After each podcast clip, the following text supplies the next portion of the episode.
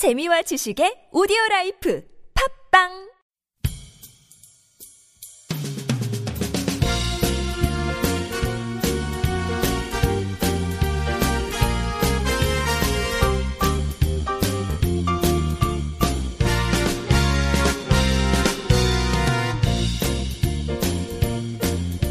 네, 안녕하세요. 김혜민 기자입니다. 안녕하세요. 이동훈 기자입니다. 안녕하세요. 문경환 기자입니다.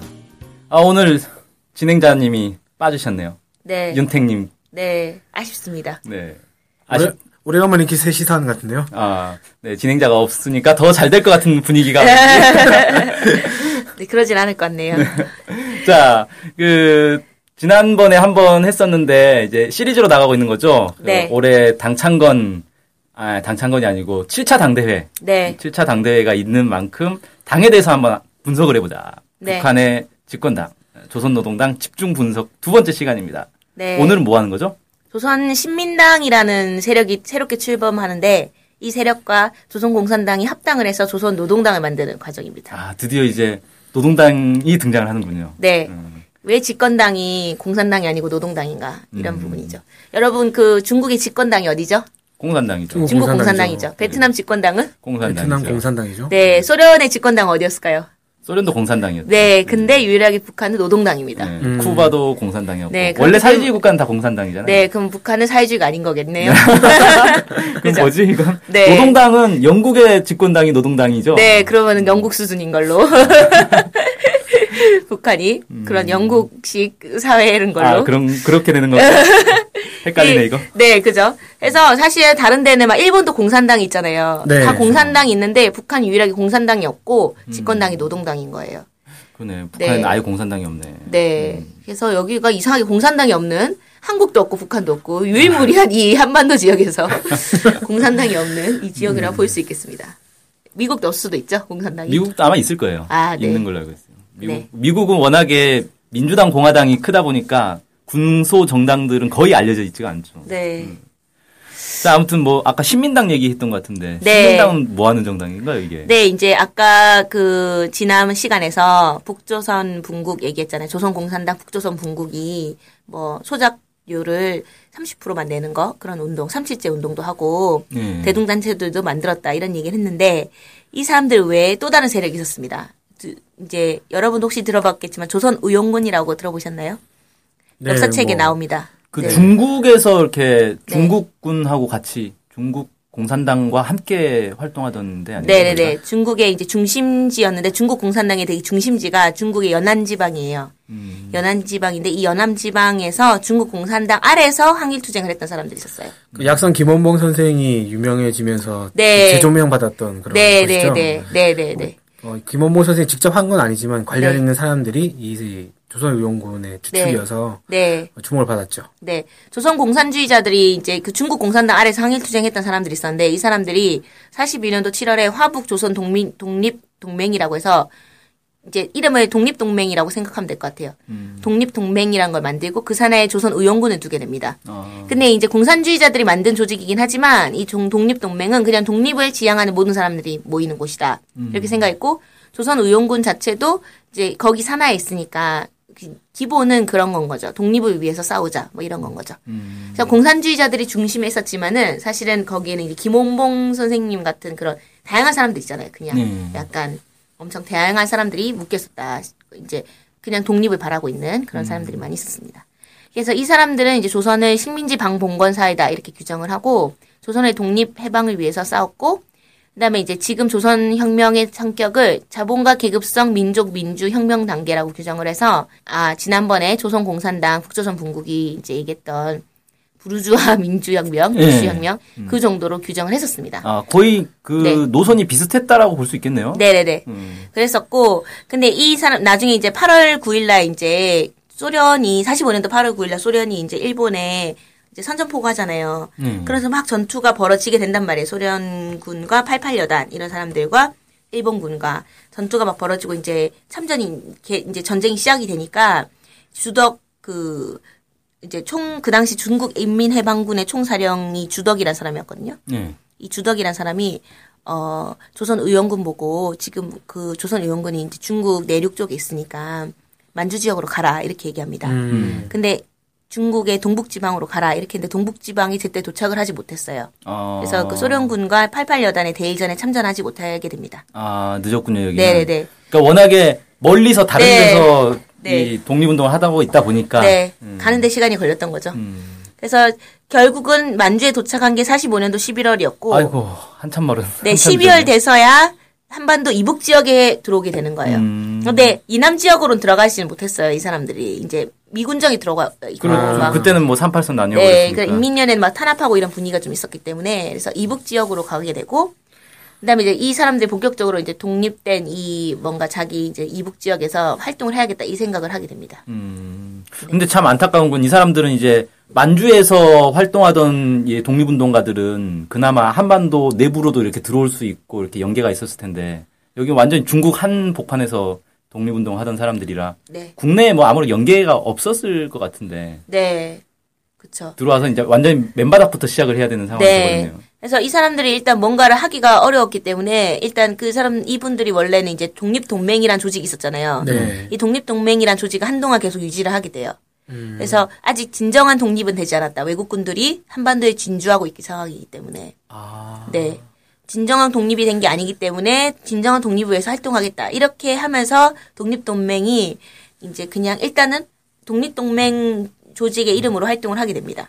동 그러니까 8.15 광복이 광복이 아니다. 네. 어, 그런 거군요. 네. 아 세네. 네.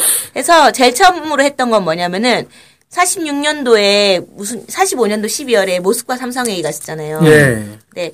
그 이후에 46년도 1월에 조선공산당을 비롯해서 아까 그 전에 얘기했던 그런 어, 노동자 조직인 전평, 북조선 총국, 노동자 조직, 그다음 농민 조직 뭐 이런 조직들이 다 합쳐가지고 모스크바 삼성회의를 결정을 지지하는 공동 성명서를 채택하게 돼요. 음. 여기에 일단은 독립동맹도 같이 성명서를 채택을 하는 걸로 시작을 합니다. 네. 아, 이게, 여기, 이걸로 정치 활동을 시작한다는 거죠? 네, 본격적으로. 예. 그래서 이때 뭐라고 발표하냐면은 어 주장은 이런 거예요. 모스크바 삼상회의 결정 중에 주, 결정 중에 주권을 뭐 어쨌든 후견인 제도라는 게 있는데 5년 동안 실시하는 이 후견인 제도라는 것 자체가 신탁의 의미는 아니다. 이제 후견하는 의미가 큰 거지 신탁은 아니기 때문에 지금 현실적으로는 이 모스크바 삼상회의 결정에 따라 가는 것이 필요하다. 이렇게 해서 이 결정이 지지를 표명하게 됩니다.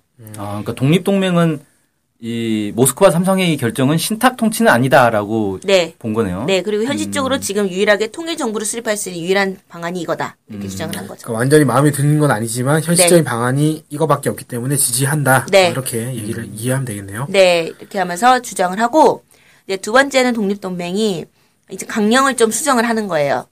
항일 시기에 만들어진 강령을 이제 미소 양국의 이제 군대가 주둔한 이 현실에 맞게 좀 이제 강령을 좀 바꾸면서 기본 어떻게 했냐면 기본 목적을 조선 독립의 완전한 쟁취 이렇게 주장을 하고 그다음에 이제 민주공화제 입각해 민, 조선 민주공화국 건립 이렇게 주장했는데 결국은 이제 이런 거죠. 친일파들에게 재산을 몰수하고 경자 유전, 농사 짓는 농민들이 땅을 가진다라는 원칙에 의해서 토지를 재분배하자. 음. 이런 것들도 주장하고 뭐 이렇게 합니다. 그래서 이 강령의 수준이 조선 공산당과 유사했던 거죠. 강령 내용이. 네. 네, 그랬습니다. 그리고 마지막으로 했던 것이 뭐였냐면은 이제 남 이남에도 이 조직을 만들어야겠다 이런 생각을 한 거예요. 음. 그래서 독립동맹의 이제 서울 지부를 만든 거죠. 근데 어. 그 당시 서울은 경성이라 불렀거든요. 음. 우리도 드라마 같은 게 경성 뭐 스캔들 뭐 이런 게 네. 있잖아요. 그래서 독립동맹 경성 특별위원회를 결성을 합니다. 음. 예, 그래서 북 에도 지역이 있고 지, 지부가 있고 남에도 지부가 있는 이런 완전한 체계를 건설하게 되는 거죠. 어허. 공, 조선 공산당도 북에도 있고 남한, 남에도 있잖아요. 조직이. 그렇죠. 뭐 그런 식으로 만. 그때는 다 그런 식으로 네, 이렇게. 완전한 체제인 거죠. 조선공산당은 남쪽에 본부가 있고 북이 이제 북조선 분국이었다면 독립동맹은 북쪽에 반대. 본부가 있고 남쪽에 특별위원회가 있는 네, 뭐 그런 형태가 됐네요. 네. 그렇게 됐습니다. 근데 동맹이라는 건 한계가 있잖아요. 그래서 이후에 정당 체계로 바뀌, 바꾸거든요. 바로. 음. 그래서 그 46년도 2월 16일 그래서 활동을 한 지 한 달 후에 바로 어. 조선신민당이라는 이름으로 이름을 바꿉니다. 음. 네, 신민당. 네, 왜 신민당이라 했을까요? 신민당. 새로운? 새, 로운 민주 정당 뭐 이런 네. 뜻인 것 같네요. 네. 남쪽에도 옛날에 신민당이 있었는데 아, 그래요? 그렇죠. 네. 유신 때. 네. 그, 그때. 네. 그래서 신민당을 만들어서 이제 조선 독립을 위해서 계속 활동을 하고 조선 독립 동맹의 전통을 계승하겠다. 뭐 이런 식으로 해가지고 했고 조선 혁명의 수준을 자산 계급성 민주주의 혁명 이렇게 해서 자본가 계급성 민주주의 혁명. 그 해방 이전과 크게 다르지 않군요. 네네네. 그리고 조선 공산당이 얘기했던 부르주아 민주주의 혁명과 이름이 같은 그 성격이 똑같죠. 음. 이렇게 혁명 과제를 제시했었습니다.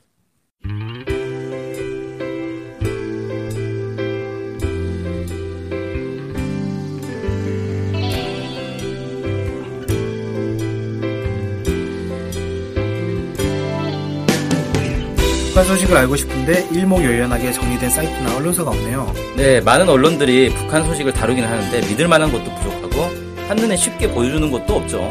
네, 그래서 저희가 저희 NK투데이가 야심차게 준비했습니다. 바로 인포 캘린더. 아, 인포 캘린더가 뭔가요? 네, 모든 북한 소식을 저장해놓고 날짜별 분야별로 검색해 볼 수 있게 만든 데이터베이스예요. 네, 무려 검색어로 검색도 할 수 있습니다. 우와, 정말 대단한데요? 어떻게 찾아가면 되나요? 네, NK투데이 홈페이지에 들어오셔서 인포 캘린더를 찾으시면 됩니다. 네, 오른쪽에 배너가 달려있으니 쉽게 찾아볼 수 있습니다. 네, 북한 소식을 빠르고 간편하게 볼 수 있는 NK투데이 야심작 인포 캘린더 많은 이용 바랍니다.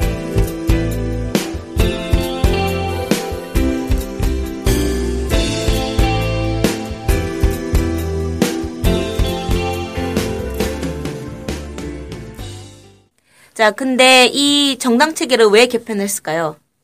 일단은 이제 정부를 이- 수립을 해야 되는 거 아닙니까? 네. 이때는 정부가 네. 없는 거니까. 네. 뭐 정부를 수립하려면 정권을 잡아야 되고 정권을 잡으려면 당이 있어야 되니까 네, 당연히 당으로 간 게 아닐까. 네, 맞나요? 네, 뭐 아, 그렇게. 볼 수 있을 것 같아요. 이거는 이제 우리는 이남에 있기 때문에 다 추측을 할 수밖에 없는데, 가서 물어볼 수도 네, 없고. 물어볼 수도 없고. 그러니까는 이제 내적인 이유가 외적인 이유가 또 다른 거죠. 외적으로 어. 발표하는 것 도 있고, 사실 내부적으로 어떤 뭐 어. 움직임 있었는지는 알 수가 없어서 이제 뭐 이런 것들도 있는 거죠. 그러니까는 그 당시에 공산주의자들이 이 독립 동맹을 주도하고 있었잖아요. 예. 그러면은 이 그냥 공산당으로 넣자 이렇게 할 수도 있단 말이죠. 네. 근데 공산당으로 가기에는 일단은 그 독립 동맹에 있는 사람들의 색깔이 되게 다양한 거예요. 그런 정치적 색깔들 색, 색깔들이 너무 다양해서 다 넣기가 좀 원래 독립 동맹 자체가 이제 네. 전체 민족 네. 전선의 성격이었기 때문에 네. 공산주의자만 있었던 게 아니어서 네. 그렇게 봤을 것 같고 그다음에 이제 좀 공산당이 그냥 편입되기보다는 자기들의 영향력을 좀 어느 정도 가지고 가지고 있기 위해서 당을 또 만든 게 음, 아닌가. 독자적인 힘을 계속 비축하려는. 네, 그런 분위기로. 예. 네, 그래서 이 조선신민당은 당명을 개정한 다음에 46년도 6월에 이제 평양의 당 중앙 본부에서 북조선 대표 회의를 개최를 하고 대표 대회를 개최를 하고 남한에 있는 그 특별위원회는 남조선 신민당 당 중앙위원회로 바꿉니다. 음, 남조선 신민당 있고 북조선 신민당 있고 이런 느낌으로 가는 거죠. 어. 네, 명칭은 근데 북조선 신민당은 아니죠. 그냥 네. 조선 신민당, 네, 남조선 신민당 네. 이렇게. 뭐 이렇게 했을 것 같아요. 예. 네. 그리고 이제 북조선 임시인민위원회라는 걸 만들게 되거든요. 음. 이게 뭐냐면은 조선 공산당이 만든 정부, 임시 정부 같은 거였어요. 여기서 추진한 토지 개혁 같은 거를 이제 적극적으로 지지하고 도와줍니다. 음, 네. 그 당시 토지 개혁 어떤 거였냐면은, 어, 오정보라고 하는 1만 5천 평 정도의 토지를 가지고 있는 지주들의 땅을 뺏어가지고 농민들에게 무상으로 나눠주는 거였거든요. 오종보 이상. 네. 아, 오종보 이상. 네, 1만 5천 평이면은. 그러니까 오정보 정도까지는 놔두는데 오정보 이상 가진 사람들의 몰- 토지를 몰수했다 이 말인 거죠. 네, 그 전에는 이제 뭐 어떻게 몰수했는지 어떻게 했는지는 확인되지는 않- 않는데, 네, 그렇게 했습니다, 기본은. 대지주의 땅을 이제 몰수를 해서 네. 소장 농민들에게 나눠준다. 나눠준다. 뭐 이런 네. 개념이네요. 그러니까 조그만 땅을 가지고 있는 사람들 몰수할 필요가 없잖아요. 자기들이 그냥 먹고 살 수 있는 수준으로. 음. 네. 네, 그렇게 했었습니다. 그래서 이것들도 적극적으로 지지하고 이렇게 했는데, 이제 이후에 갑자기 이제 북조선 노- 공산당과 조선신민당이 합당하자 이런 분위기가 음. 46년도 7월부터 바로 어. 어, 6월 달에 대표자 대회를 했는데 한 달 있다가 바로 네 바로 아, 네 그런 분위기가 만들어집니다. 1900 몇 년이요? 46년도 46년. 그러니까 2월 달에 당이 만들어졌고. 네 음. 아주 빠르죠. 어. 공식적으로는 이 김두봉 씨가 대표였어요. 조선신민당 대표가. 음. 7월 23일에 북조선 공산당 김일성 책임 비서에게 현 단계에서의 조선신민당의 과업과 목적이 북조선 공산당의 과업과 목 과업 목적과 일치된다 이런 의미에서 합당을 제의한다 이런 식으로 하면서 가시화됐습니다. 실제로 뭐 당 두 당의 노선 자체가 별 차이가 없어서 네. 음, 합당 얘기가 나올 수밖에 없었을 것 같아요. 네. 아, 아까 전에 이제 좀 제가 이제 얘기했는데 조선공산당 북조선 분국이라고 했었잖아요. 네. 근데 이게 좀 지나서 바로 북조선 공산당이라고 이름을 좀 바꿉니다. 아, 네. 그래서 북조선 공산당으로 했는데 그 책임자가 김일성 주석이었어요. 음, 네. 그래서 이제 이게 조선신민당의 중앙위원회의 타- 상임위원회 결정이었다. 이렇게 하거든요. 음, 그래서 아주 빠른 시일 내에 이렇게 되고 또 처음에 신민당이 제의를 했잖아요. 그 제의를 받은 날이 7월 23일이었는데 다음 날이 7월 24일에 북조선 공산당이 바로 중앙위원회 상임위원회를 또 개최를 해요. 아, 번개같이. 네, 신민당 제의를 토론한 끝에 이걸 바로 접수를 해서 조선이 이제 새롭게 민주주의 독립국가를 만드는 데 있어서 더 단결될 수 있기 때문에 어, 단합하기로 하자 해서 합당하자 이렇게 화답을 합니다. 음, 바로 네. 곧바로 네. 네. 그리고 바로 4일 후에 28일에 북조선 공산당과 신민당, 조선신민당이 양당 중앙위원회 상임위원회 확대 회의, 그러니까는 각각의 이제 지도부에 확대 회의를 개최해 가지고 서로 연합 회의를 개최해 가지고 이제 어, 조선 근로 대중의 이익을 옹호하기 위해서 북조선 공산당과 조선 신민당을 합쳐서 북조선 노동당으로 하자 이렇게 결정을 합니다. 그래서 이제 공산당과 신민당이 노동당으로 통합이 네. 됐다. 네, 네, 아, 4일 후에 이런 큰 회의를 개최했다는 거는 이미 물 밑에서 좀 작업이 있었던 거 아닌가요? 아니면은 그 조직의 그 수준이 매우 높았던 아, 바로 그냥 모여 이러면 예. 네, 다 모여. 예, 이렇게. 지도부가 결정하면 우리는 한다 뭐 이런 지도부도 한 번에 결정한다. 뭐 이런. 어, 네. 거의 그러니까 그만큼 합당에 대한 공감대가 컸기 네. 때문에 이렇게 일사천리로 할 수 있지 않았을까 이런 네. 생각도 드네요. 그리고 이제 공산당과 신민당이 합쳐지니까 또 공산당으로 할 수도 없잖아요. 그렇죠. 네. 어느 한쪽으로 통합되는 네. 건 아니니까. 그러니까 노동당으로 한 거죠. 음. 그 새로운 제3의 이름으로. 이름으로. 네. 네. 그리고 신민당을 고려해서 이제 노동당 이렇게 약간 뭔가 좀 더 공산주의 느낌을 덜 가지도록 어. 이렇게 한 것 같습니다. 지금 우리나라 사람들 노동당 하면 뭐 사회주의의 뭐 표상 이렇게 생각할 텐데. 근데 한국에도 노동당이 있지 않나요? 아, 그렇죠. 네. 네, 노동당 있죠. 그래서 음. 네. 네. 아무튼. 그렇습니다. 네. 그래서 이제 북조선 공산당과 신민당 중앙이 이렇게 결정을 했으니까 그 밑에 지역위원회들도 다 있잖아요. 네. 거기도 다 통합 작업을 거쳐요. 음. 한 달 만에 다 완료합니다. 어느 정도. 네. 음. 그래서 46년도 8월 23일부터 30일까지 이제 3일간 평양에서 북조선 노동당 창립대회를 개최를 합니다. 아, 창립대를 3일간이나 해요? 네. 아이고. 뭐, 뭐 할 게 많았던 것 같아요. 어, 좀 크게 했네. 뭐 보고도 하고 뭐 네. 토론도 하고 음. 뭐 네. 그래서 그 801명이 뽑히게 되거든요. 대표로서. 음. 음. 801명의 대표자들이 뽑히게 되는데 그 사람들이 어떤 사람들이었는지가 좀 소개가 됐어요. 그래서 전체 대표들 중에 여성이 89명이었습니다. 801명 중에 89명. 거의 10% 정도. 네. 좀 넘는 네. 수준이죠. 네. 음. 그래서 엄청 비율이 낮아 보이죠? 지금의 수준에서는. 근데 이때만 하더라도 여성의 사회 진출 자체가 워낙 네. 없었던 때여서 네. 10% 정도만 되더라도 이때로서는 아니다. 이때로서는 높은 편이라고 보는 게 맞지 않나요? 네. 건 아닌 것 같아요. 그쵸. 조선 시대에 그 어떤 여성 정치인이 없었기 때문에.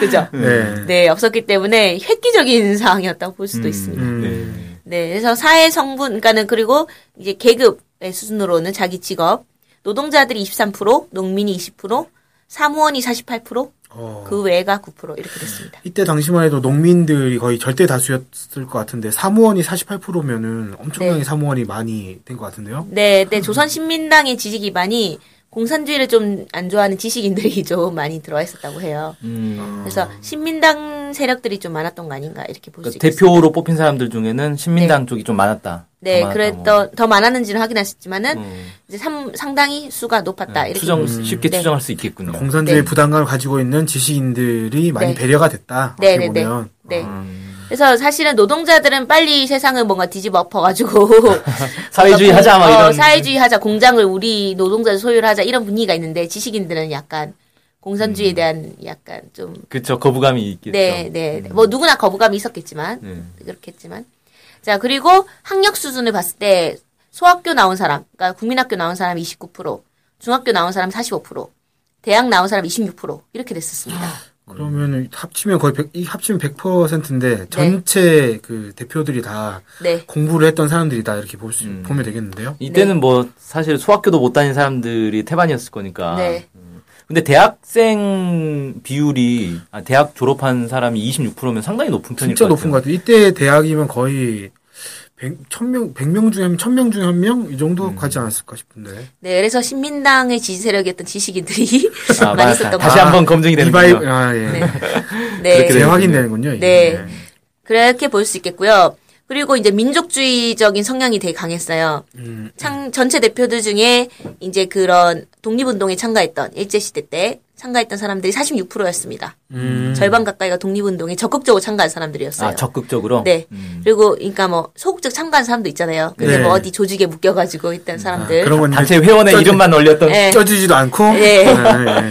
그리고 200, 그 중에 이제 263명 정도, 그러니까는 그 중에 한 3분의 2 정도는 옥중 생활을 했었어요. 그러니까는, 투옥 생활. 네네 네. 그러니까 전체 사람, 전체 대표들이 800명 정도였는데 그 중에 4분의 1 정도 이상이 이제 감옥 생활을 했던 거죠. 일제에 이제 그, 고, 뭐, 이렇게 통치 기구라고 볼 수 있는 그 감옥에서 감옥 생활을 했었고, 그 다음에 이제 그들이 받은 총 형량이 1087년이었습니다. 그러면 1인당 거의 4년 가까이. 네. 와. 평균 4년. 음. 네. 네. 쉽게 말해서 이제 일본 입장에서 보면 골수들만 모여가지고 당을 네. 만든 꼴이 됐군요. 네. 그래서 민족주의 성향이 아주 강했다. 이렇게 볼 수 있겠습니다. 네. 아이고. 네. 그래서 지금까지 이제 신민당과 조선 북조선 공산당이 합쳐져서 조선 북조선 노동당이 만들어진 것까지가 소개된 거예요. 예. 그럼 이제 이 합당에 여러 가지 비밀이 있거든요. 아, 비밀이 또 있어요? 네, 시크릿. 네, 그 비밀들은 추후에 좀 알려드리고 아. 그리고 지금 북한이 조선 공산당이라고 하잖아요. 북조선 공산당이라고 안 하잖아요. 그렇죠. 조선 노동당이라고. 노동당. 아. 죄송해요. 공산당과 노동당이 헷갈리는군요. 네, 북한이 지금은 북조선 노동당이라고 하지 않고 그냥 조선 공산 조선 노동당이라고 하잖아요. 네. 그렇죠. 그렇죠. 왜 그럴까? 음. 남조선 대한- 노동당은 어디 갔나요? 그러니까요. 그 비밀도 다음 시간에 밝혀드리도록 아. 하겠습니다. 아, 네. 비밀만 남겨놓고 방송을 끝내는군요. 네, 이래야지 다음에 또 들을 거 아니겠습니까? 네. 이렇게 해서 다음 시간에 또 찾아뵙겠습니다. 네, 아유, 오늘 긴 내용 준비하시느라 고생하셨습니다. 네. 오늘 방송은 여기서 마치도록 하겠습니다. 감사합니다. 안녕히 감사합니다. 계세요. 많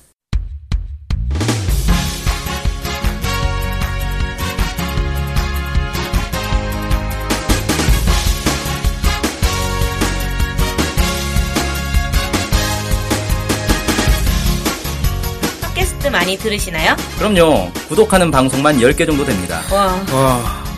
근데 그 중에 북한 소식을 전문적으로 하는 방송이 몇 개나 되나요? 찾아보니 딱 하나밖에 없었습니다.